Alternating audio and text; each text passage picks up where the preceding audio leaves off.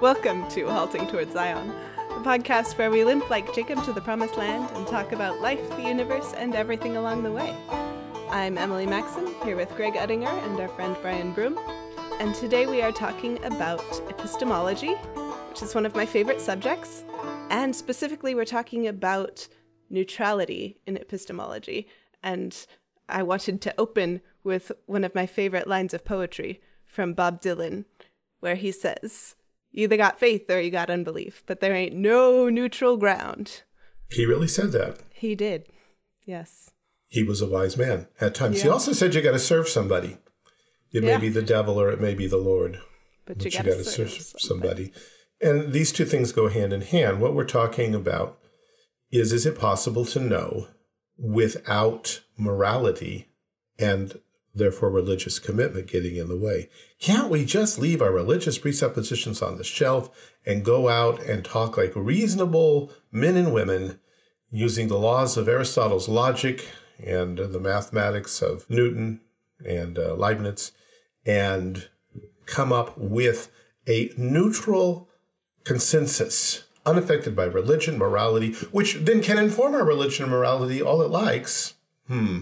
Yeah, we're we're we're, we're going to use Genesis chapter three as a launching board, and so I will read. Now the serpent was more subtle than any beast of the field which the Lord God had made, and he said unto the woman, Yea, hath God said, You shall not eat of every tree of the garden.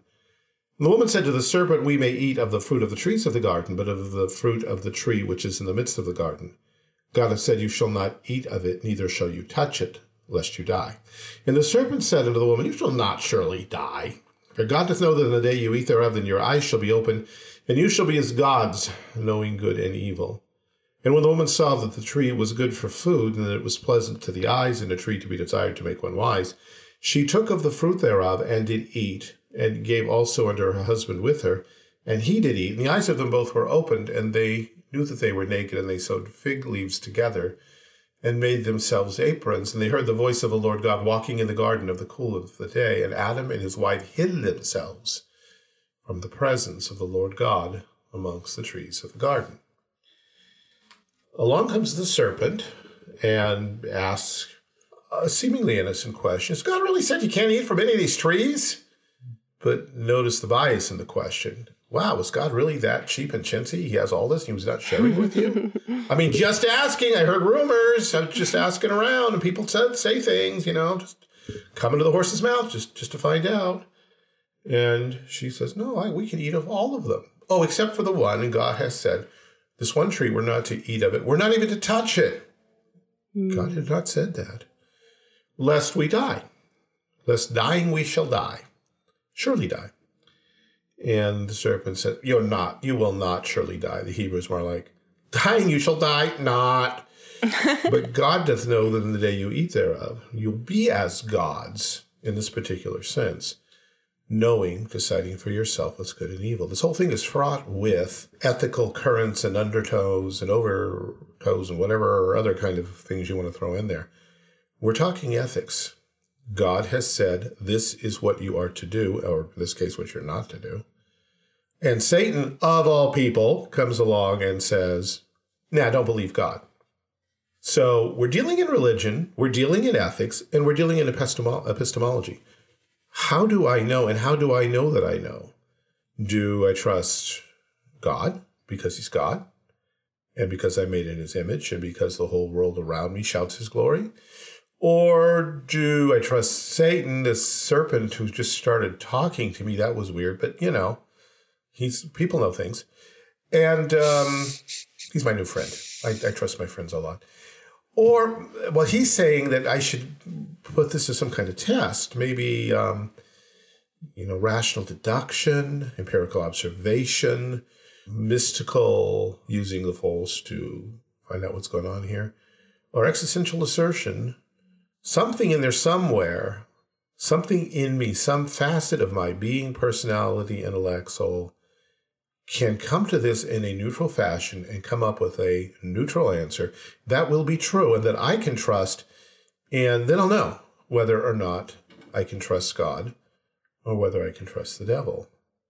And Satan's putting this forward, you used the word neutrality earlier, as a neutral enterprise. Uh, I'm not saying reject God. I'm not saying believe me. I'm saying trust yourself. Every heart vibrates to that iron string. Just figure it out for yourself. Don't listen to the voice of authority, except that authority which speaks in your own heart or mind or will or what will you. But the idea that anything here is neutral is nonsense. God comes and says, I'm the Lord your God. I made you. I breathed life into you. You are my image. Every thought you think, I have ordained. The world around you, the air you breathe, it's mine. The earth you walk on is mine. The stars that shine, they, ref- they reflect my glory. You know who I am. And as that God, I am telling you, stay away from the tree. Or more literally, don't eat from the tree. You can walk all around it all you want to, but don't eat from it. Yeah, in fact, that kind of Eve's addition to the command kind of shows foreshadows the Pharisees building walls Yes. around walls around God's commands. That we're not even going to go near it. We're not even going to spit on the ground lest we accidentally plow a field and water a seed. I hadn't that one. That's You good. have to be careful because if you spit on the ground, something could flower up, and then later someone could have a field there based on that one flower, and somebody could plow it on uh, the Sabbath. And you just got to avoid all that kind of danger. yeah, yeah. Yeah, ev- Stay away from is- that. Everything is dangerous. Uh, there, there's there's a great deal of Phariseeism about this chapter. We might as well point it out while we're while we're here. You're right. Eve adds to the word of God. God had not said, "Don't touch it." Now we're not told where that idea came from. Did Adam suggest it as he was instructing his wife? If we read back in the previous chapter, God had told Adam about the tree. He hadn't told Eve. And when he issued the Dominion mandate, he told them that all the trees were there. That, this means Adam had to say, Eve, they're all ours, but one for now is off limits. And this is what God has told me, and I'm now telling you. Did he do a good job as a, as a godly husband instructing his wife in the Word of God? Or did he do fine and she made something up on the spur of the moment because it, again, sounded like a good idea?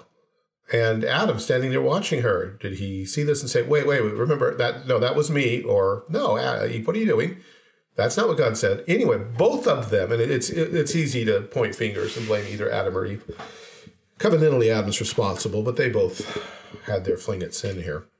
but the, the the thing that Satan offers them is the privilege of being as God, knowing good and evil. Well, how does God know good and evil? He defines it out of his own being. So again, Pharisaism, you get to make the rules and judge everybody else. There's nothing here particularly about phenomenal cosmic power. the, the issue, again, is, is ethical. You get to make rules. Satanism and Phariseeism are kissing cousins. There's hardly a bit of difference between the two. And uh, we, we look in the Old Testament, we see a great deal of pagan magic, and we get to the New, and we just see Pharisees and the rules, and we think, oh, these are two different worlds, but they're not. It's the same kind of thing. Uh, what is what is your authority? Who is your authority? How do you know what's true? How do you know what's right and wrong? And and and why is that a sufficient basis? Now, if God is who He says, if He's the creator of heaven and earth, if nothing exists aside from His decree and His plan, uh, if not if nothing exists that is not upheld by His providence and moved by His power, then everything must testify of God.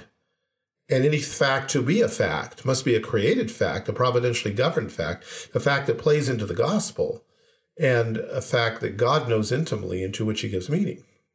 On the other hand, if there is no such God, then the whole idea of factness is kind of odd. There, there's stuff, call them brute facts, call them matter, call them particles, call them rocks, eh, whatever. There's stuff out there. At least we think there's stuff out there. I seem to sense stuff out there. I have these eyes and these ears and this nose and this tongue, and they tell me there's stuff out there. Oh, wait. Anybody seen The Matrix? How do I know it's real? And what is reality anyway? I used to ask my kids in school, Have you seen The Matrix? They used to say yes. Now they say what? I actually haven't seen it, but everything I've heard about it has come from philosophy and Bible classes. Yeah, I saw the really- second one by accident, thinking it was the first. That's oh, a I'm bad sorry. idea. Yeah, that one. Yeah, I'm sorry about that. The first one is we're seeing there is one moment of, of blasphemy, but within the context, it makes sense. A passing character looks at the protagonist and says, You're my own Jesus Christ.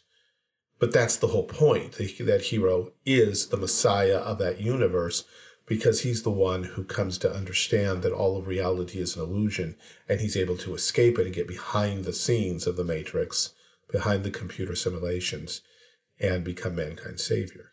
So, for people who are struggling with Plato's cave or Immanuel Kant's noumenal phenomenal realms, it is a good illustration. If you don't want to see it, just read a summary, which we kind of just gave you. Uh, but the question is I, I have these senses. Do I trust them? But take it back one more. I have this rationality. Do I trust it? The universe is born of chaos, science tells me. Uh, how, where do the laws of logic come from? And how do, and, and aren't they actually signals conveyed on the neural impulses of my brain, which is itself a massive accident of electron uh, intersection? And what in the world does that have to do with the world out there, assuming there is a world out there? Why is there a connection?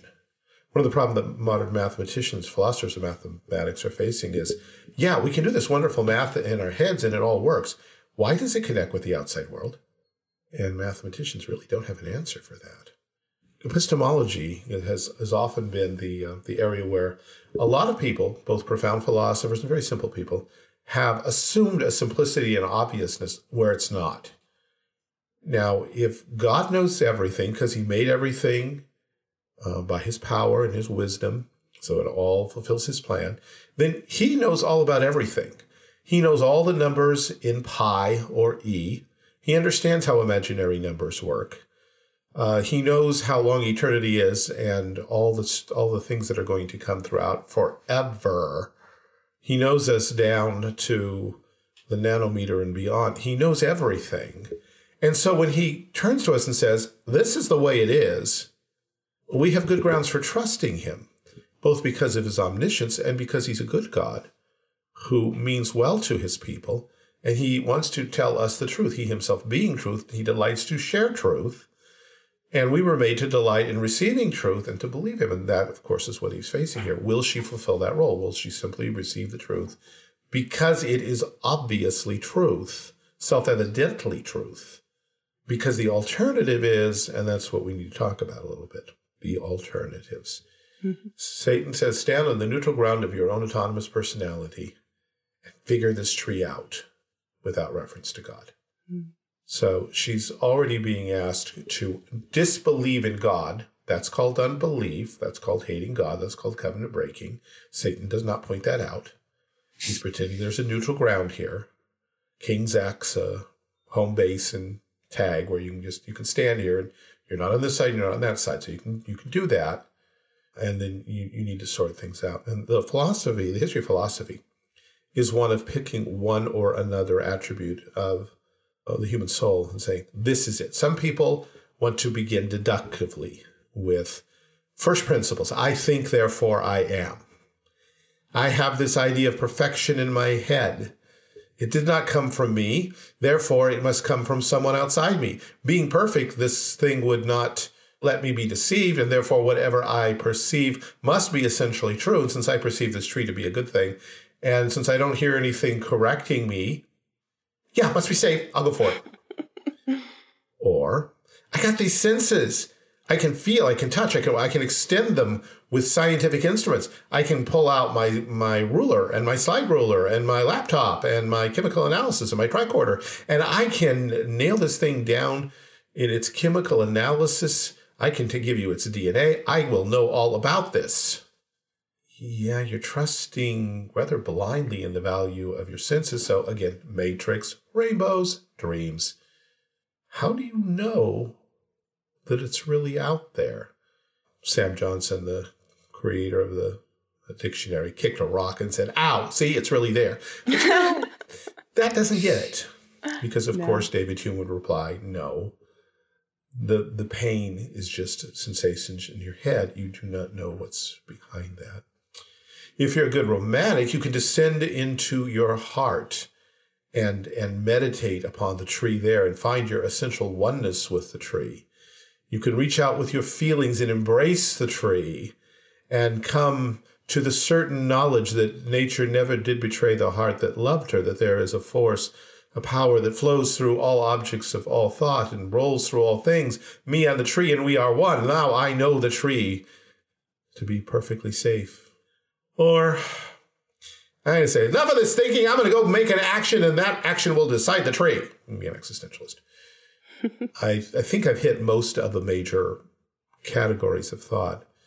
And the, the problems here, first of all, every one of them starts by rejecting God. It's not simply some neutral place because there is none. Given who God is, there's no neutral ground. You cannot say, well, God hasn't spoken. God doesn't care. I can step over here and God doesn't see, doesn't matter. No, God claims everything.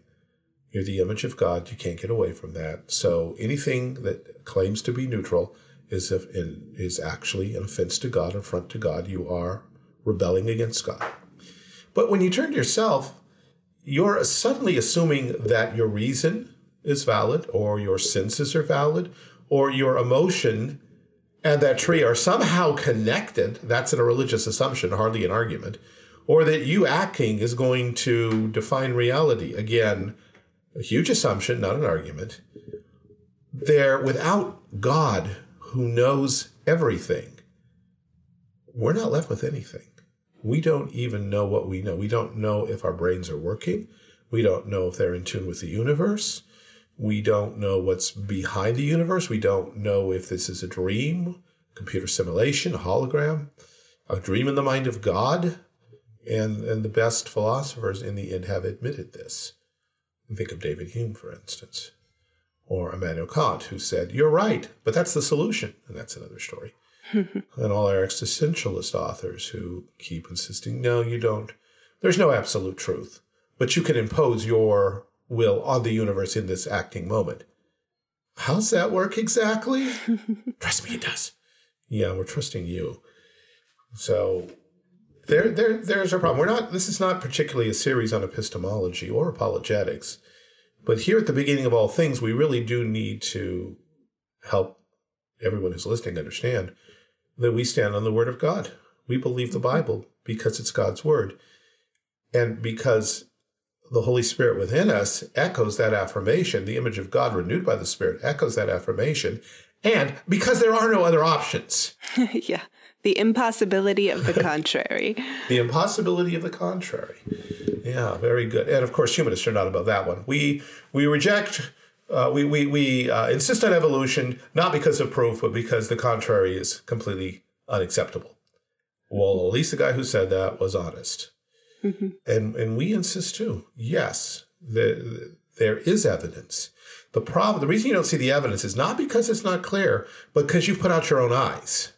And having put out your own eyes, obviously you can't see. And so we can hold the sun in front of you and you will say, I don't see anything. Mm-hmm. Like the deaf adder that stops its ear. We're back to Phariseeism. back to Pharisaism, yeah. Now, the problem here, we're, we're, we're told, well, then you can never communicate with anybody. You've shut yourself out of the discussion. Well, except that God has the power to heal blinded eyes even when we did it to ourselves. He has the power to open deaf ears. He has power to transport or trans what's the word transform a stony heart into a heart of flesh. He can do radical open heart surgery at the spiritual level. And he's promised that as we speak his word, particularly as it relates to Jesus and what he's done in coming and dying and rising again, that he will in fact do exactly that. In the meantime, we tell people this is what we got, this is what it means, this is what it traditionally has produced, this is what we, we can show you it could and should produce. And now we can look at your system from your own point of view and show you that you got nothing. You go nowhere. Your basic presuppositions, your basic assumptions about life, the universe, and everything are all dead ends. And what are you going to do with that? You can repent and say, I am a fool. My rock is not as their rock, I myself being a witness. Or you can say, doesn't matter, I'm going to go play video games now. and refuse to face it. You can blow out your mind with drugs or alcohol. You can kill yourself because there aren't that many options. Mostly what people do is shout a lot and get very angry at Christians because they they cannot believe that Christianity is true. It's impossible that it could be true. And yet they can't justify their own thinking except to say, well, it's obvious. Or as you say, it's the only thing other than your position that makes any sense. Well, it, no, it doesn't make any sense. Christianity doesn't make sense to you. We understand that. It can't make any sense to you because you hate God.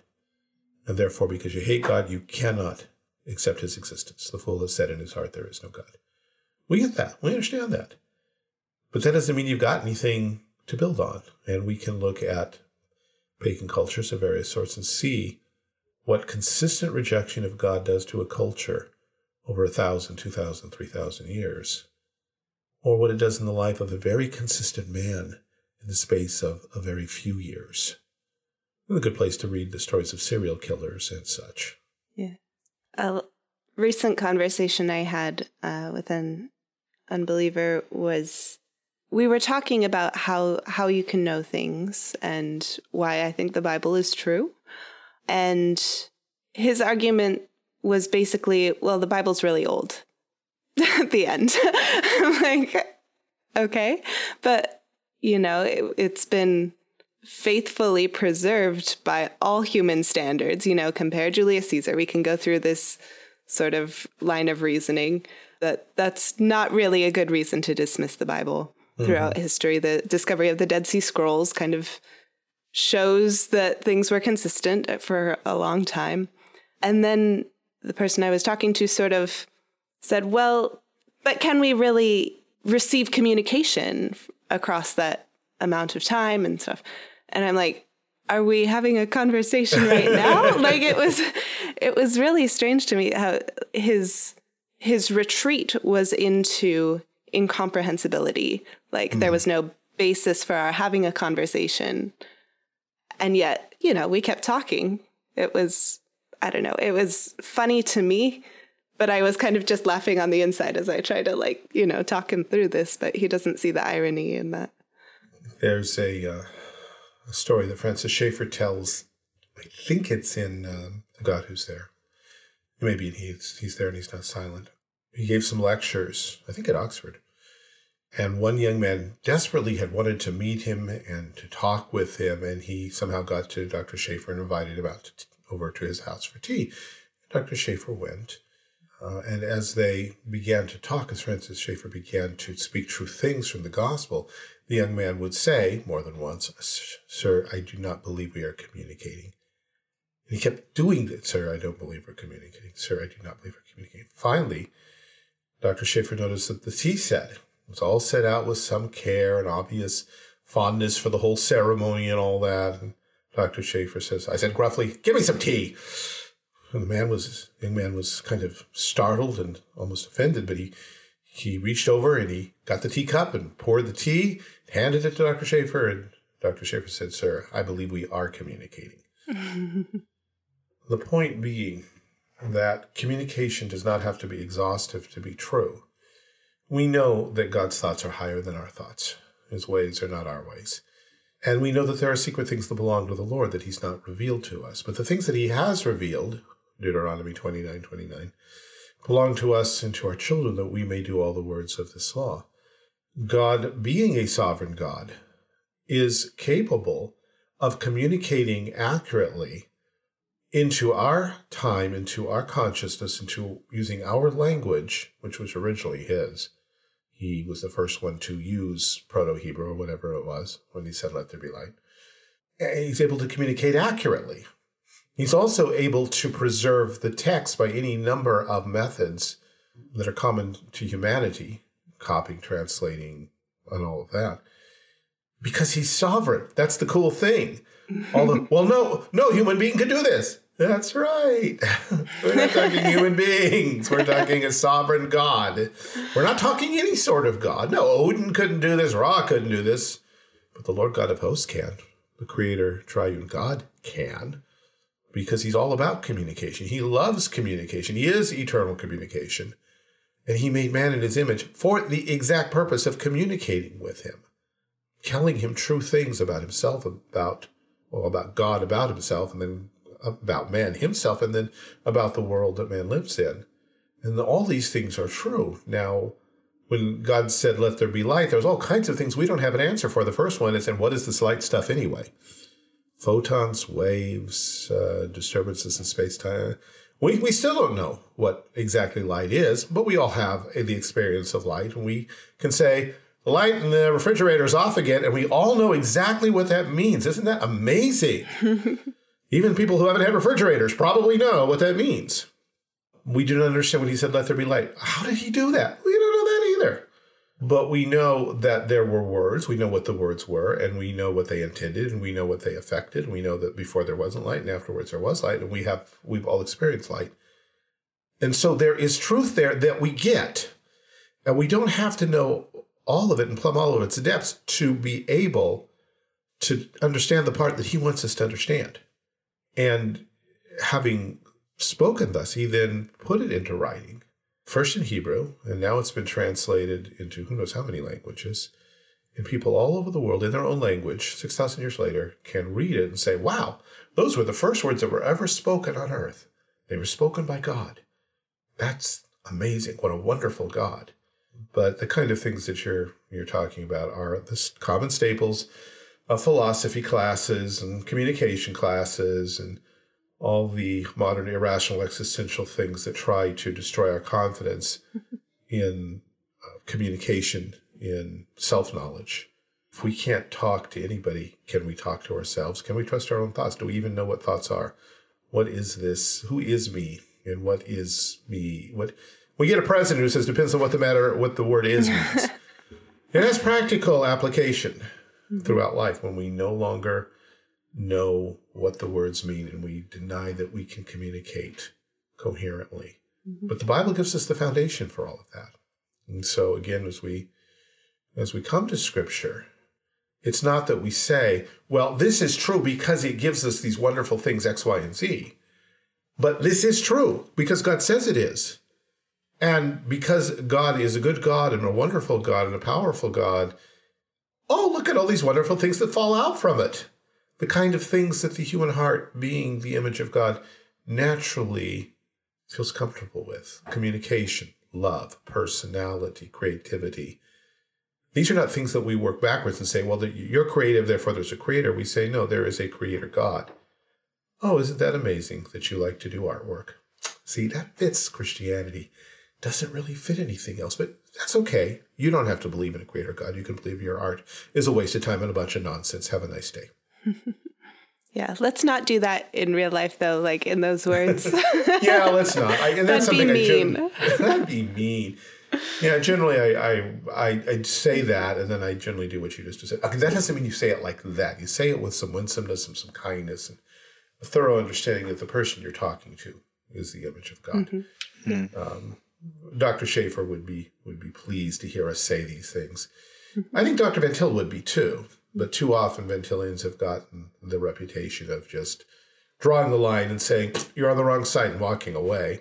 Right, which um, is much easier than being a consistent Van Tilian or Schaefferian or whatever. Yeah. Because like it's so easy to go through life and think, you know, there's this natural antithesis. I'm on this side, you're on that side. Everything you do is in hatred of God. Everything I do is seen through the blood of Christ. But there is deeply embedded, in fact, in Van Til's writings, the idea of point of contact. Which is absolutely. those things like art and music and communication and love and personality that we can point to and say, hey, you understand that. I have an explanation for it. Do you? This is a wonderful thing that we share. Let's talk about it and where it comes from. It's not a closed system and it's not antagonism, although it is antithesis. it is antithesis. Uh, Dr. Cornelius Van Til was professor of apologetics at Westminster Theological Seminary in Philadelphia for many, many, many, many years and he, better than anyone else in the modern era, has called us to begin with the Word of God as our given, as our starting point, as our presupposition, and to build on that rather than to begin with ourselves and our own reason and then go try to find God, which he reminds us again and again, as does Scripture itself, that no man seeks after God out of his own fallen nature. It's not that God is irrational or unintelligible, it's that we hate him and we've put out our own eyes and we don't want to see him. Uh, for those of you who've never read Dr. Van Til, uh, you should. I would suggest starting with his little, everything he writes is called a syllabus. He didn't do too many books that he was satisfied with and said, This is a book. But his classroom syllabuses are at many points difficult. He was not always the smoothest of writers. his, uh, his little book, that's simply called Apologetics, summarizes his larger book, The Defense of the Faith, and brings a lot of things together in a very small space. So that would probably be a good place to start. And there are others who followed in his wake and written other books that we'll no doubt recommend someplace along the way. Yeah. They'll be in the show notes. I keep mm. forgetting to mention our show notes in the episodes, but we have them. If we talk about something, there's probably a link to it there. And, And, and I'll where, throw are, out where are these show notes, Emily? show notes are on our website, um, which is anchor.fm slash halting towards Zion. They're probably in your podcast catcher wherever you're listening to this as well. is that where they are, David? I'm sorry. Yes. He's nodding David's his head, nodding. yes. Good. We have confirmation from the tech guy. Right. Um, but I'll add to that a recommendation of his little pamphlet, Van Til's little pamphlet, Why I Believe in God, Oh, which is just a delight to read, in addition to being very insightful and very thought provoking. He talks about growing up in Holland and going to his little private school and wearing his little wooden shoes, and it's very cute. It's, it's written in ordinary conversational language. There's nothing deep and, and philosophical aside from the fact that it's truth. Right. And, uh, you know, it's an excellent, excellent place to start. And then if you're the scholarly type or you like such oddities as presuppositional apologetics, you can pursue further. But what we're saying here is, is nothing that really Calvin and Augustine didn't say, or Anselm. In thy light we see light. I believe in order that I may know. God comes first, everything else builds on that. Oh, and while we're on the subject then of apologetics, here is something that's that's kind of come out of the whole presuppositional movement that's a dog leg to the left. So what you're saying is we should look at everyone's presuppositions, their worldview. So if we line up all the worldviews side by side and we come to them and look at them and check them out, look under the hood, kick the tires, then we'll be able to decide which is the best worldview, and that's the one we should choose. No, that's not. Adventures in missing the point. Yeah. Uh, but let, let's, let's look. Go ahead. Presuppositionalism is not just the idea that everyone has presuppositions. That is true, but that is not the sum total of what we're saying. That's not the sum total at all, but some people seem to think it is. And then they write books. Now, those books may be very valuable in helping us to understand other people's worldview. I'm not knocking that.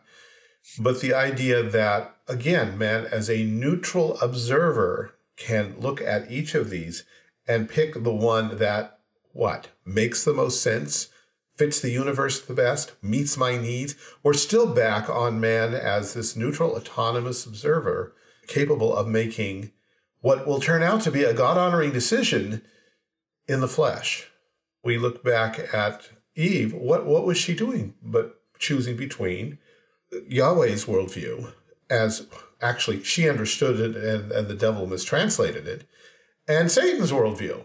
She was she was looking at presuppositions and, and and deciding to pick one. The problem is the moment she decided that God's presuppositions stood on the same level playing field as the devil's, it was over. She already had lost. She'd already sided with the devil by pretending that God wasn't really God at all, but someone who she could bring down to her level and whom she could pass judgment on. She, to borrow Lewis's phrase, she put God in the dock mm-hmm. rather than herself. Mm. So we're, we're not saying anything strange here, and we're not making God unintelligible or irrational or illogical. We're, we're saying those things about us. We're the illogical ones. And Our that's sin something we need distorts to our thinking. Yeah. um, especially I see this a lot with uh, Roman Catholics who love Aquinas, and sometimes Protestants who are reading existentialism and come to Kierkegaard and are just so relieved that he even talks about faith and God that they just think he's he's got it. Finally, somebody who's you know answering these objections. No, so reason is a human capacity, and as we are fallen humans, our capacity to reason is broken. Yes. It doesn't work. It's not that reason is out there and we just have to access it and then we can follow it up the stairs to heaven. No. We, our minds, Van Til, I think, called this the noetic effects of sin. Correct. I don't think that's unique to Van Til, but he used the phrase. That is the effects of sin on the mind, that your ability to reason is not right. It's not working. Mm.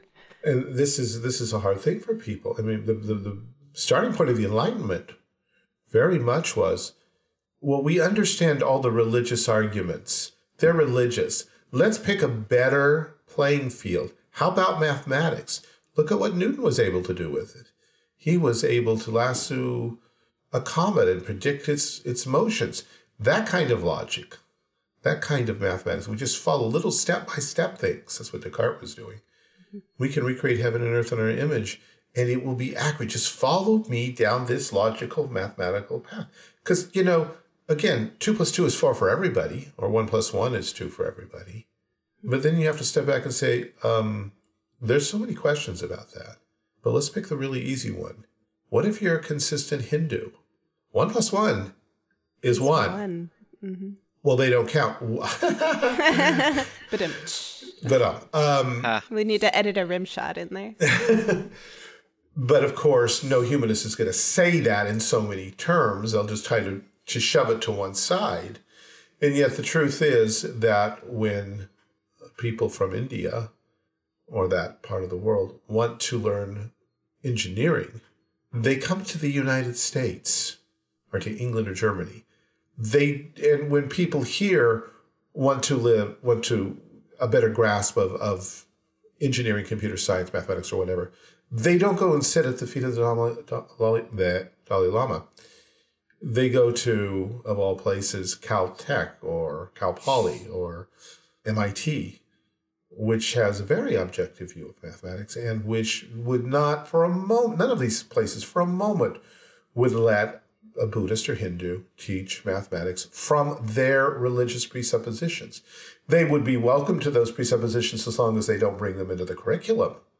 But already we've got some, we've got religious antithesis going on. And this one's not even aimed at us, it's aimed at other religions. Reason is not nearly as, as neutral as people would like to believe.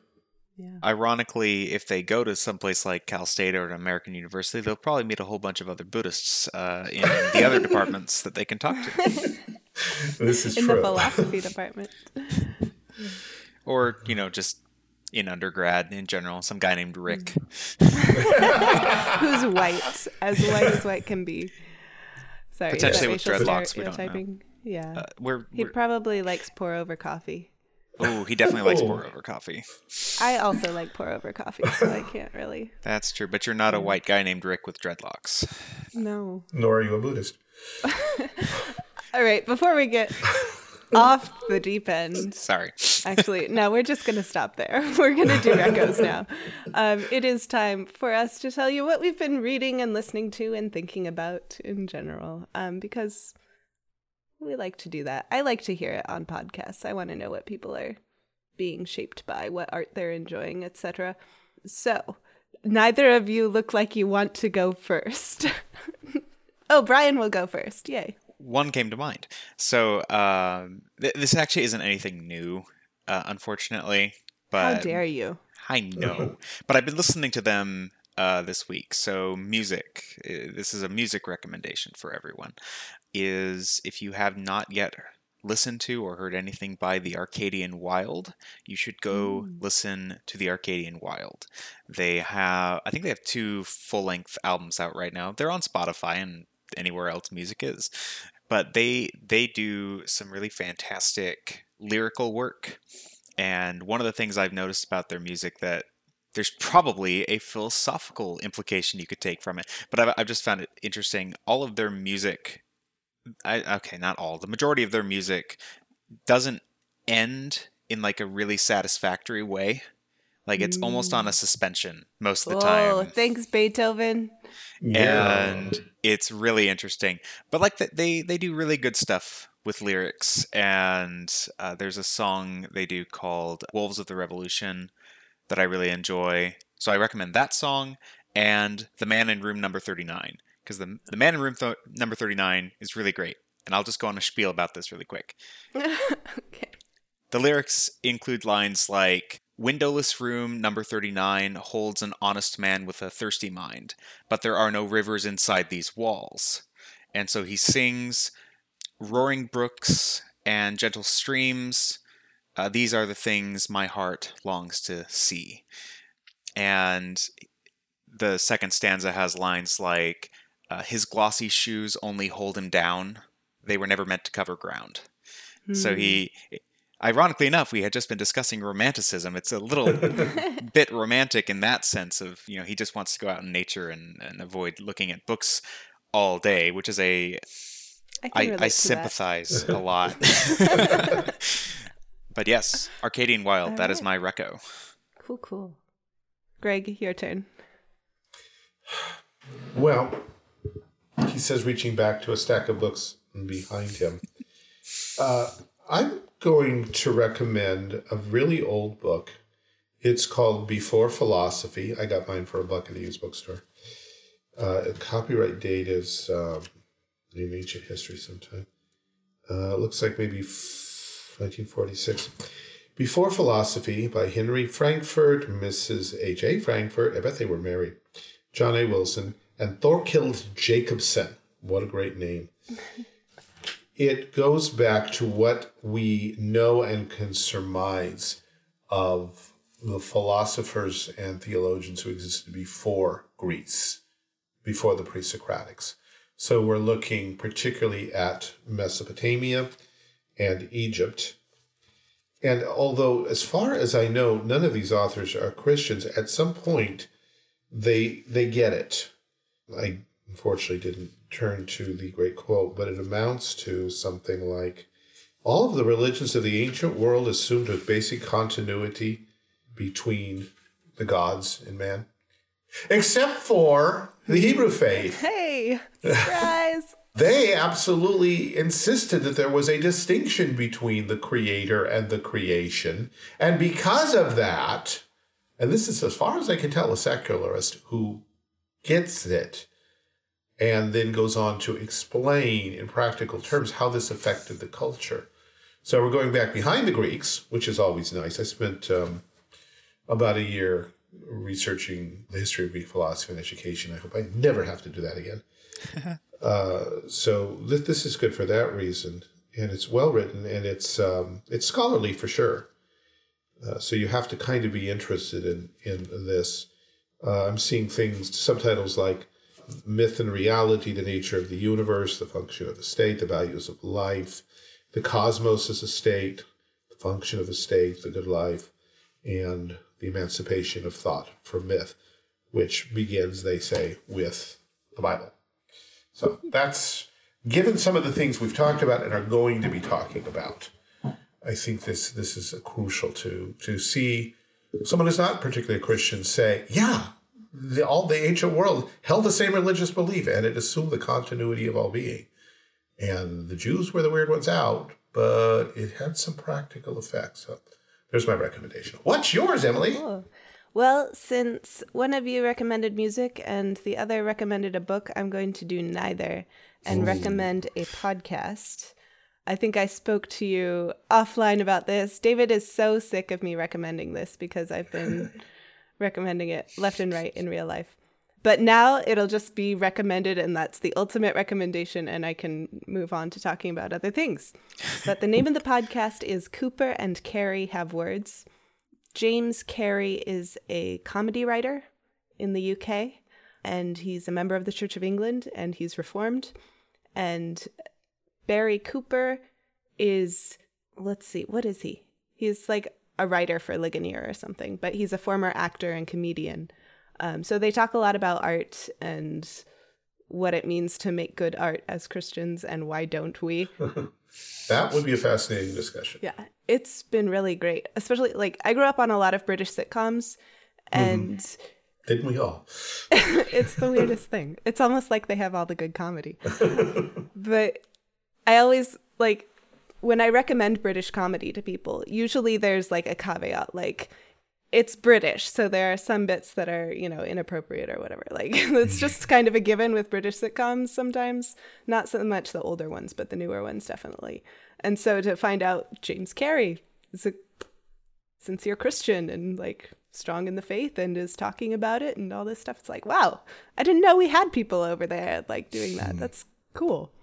So yeah, a, an exceptional episode was number 69 called He's Got This. It's about the book of Revelation.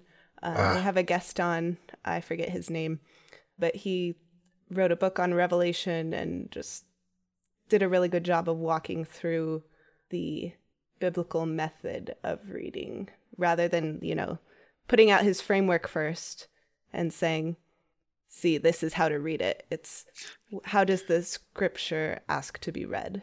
And so it's very similar to, to your book on Revelation, Greg, in that respect. Oh, thank you for the plug. Yes. Oh, that'll be my other recommendation. Bonus Greg's book on Revelation, A Whole New World. Yeah, there's actually been. Uh, I'll I'll piggyback on on that since they talk about Christian art not being. Well, we'll just move past that. Uh, there's there's been a. I'll, I'll I'll look them up and uh, see if I can send them to you before this episode goes live, so they can be in the show notes, and it can just be. Here's the thing Brian couldn't remember on the show.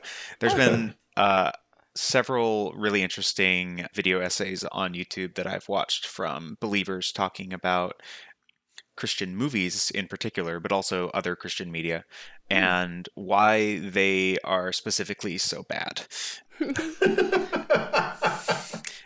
there's no there's no way to hide it. Yeah. Specifically, one one point that springs to memory is uh, that for the most part, Christian movies are created, written, acted, and billed as evangelism Yeah.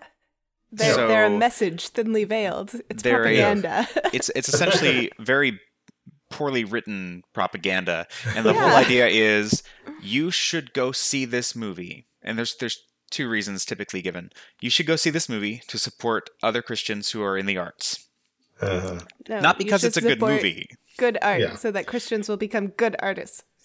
and the second one is you should also show this to your atheist agnostic whatever friends because, it'll then they to will Christ. see the beauty of christianity Unfortunately, that doesn't. If you've ever heard any secular individual's opinions on a movie like God's Not Dead, uh, you know that doesn't work. Yes. Yeah, not so much. So Um, anyway, that is on my the other hand, piggyback.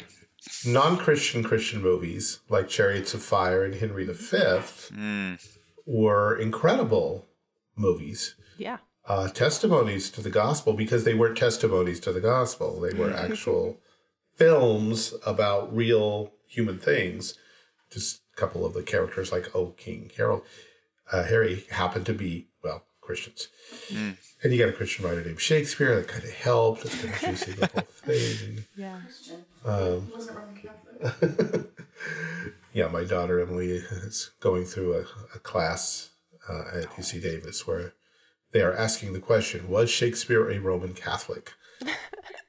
It's it's after hearing her, it's not as far out as it sounds, but it's still pretty far out. But Just I'm giving her little the benefit of the doubt as she listens to it. But along with this, the rest of this, as you know, well, Emily's a writer. I'm a sometime writer. I'm also a, I direct theater. And one of the, and I'm a literature teacher. One of the complaints that I've gotten from someone who ought to know better, particularly, is why don't you do Christian plays? Mm. And the answer is Which one? what? Christian, Christian plays. plays. Oh, you know what? Yeah, we've talked about this before, and you're like, they're all Anglican. And Yeah. I was like, wait, no, there's the Screwtape Letters. That was a great play. And then I was like, C.S. Lewis was This was Anglican. Anglican. Never mind. Shutting up. Yep. So there's that, and I so I hope that your uh, your friends on the podcast are talking not only about the theological roots, I mean, Presbyterianism, Reformed theology, we freely confess that God's the creator. So what did we miss? I have some ideas, and I don't want to get myself in trouble. but um, there's there's more than abstract theology. There's how you use the Bible. There's how you worship. Things that a given theology may allow more flex room than you think. Uh, I mean, the Puritans didn't want to use instruments in music. Most Presbyterians and Reformed people are fine with that. Saying it's the same theology, more or less. But there may be liturgical options that are not apostate and that might show us something. But I'm going to retreat from that before someone labels me Anglican because I'm not. And we're also running out of time, You- so Okay. we, we don't have time for you to uh, get yourself in, In more trouble. Too much in trouble. too much trouble. I mean, you've, you've already made certain people angry. They think you're a, a papist sympathizer already. Uh, Instruments in worship? How dare you? How- Yeah, I know. I know. Well, thank you so much for this conversation. It's been a delight. Thank you. It's been a pleasure being here. Thank you to David, our producer, and my lawfully wedded husband, who has gone to great lengths to make this podcast listenable. We appreciate him. You can send us an email at haltingtowardszion at gmail.com. You can check out our Facebook page, which I haven't mentioned yet, but it's alive and kicking, just called Halting Towards Zion. You can check out our show notes and transcripts. If you are more of a podcast reader than listener, you can do that. And find me on Goodreads. That's like the social media I'm on these days. It's goodreads.com. Yeah. Thank you so much for listening. We'll see you next time.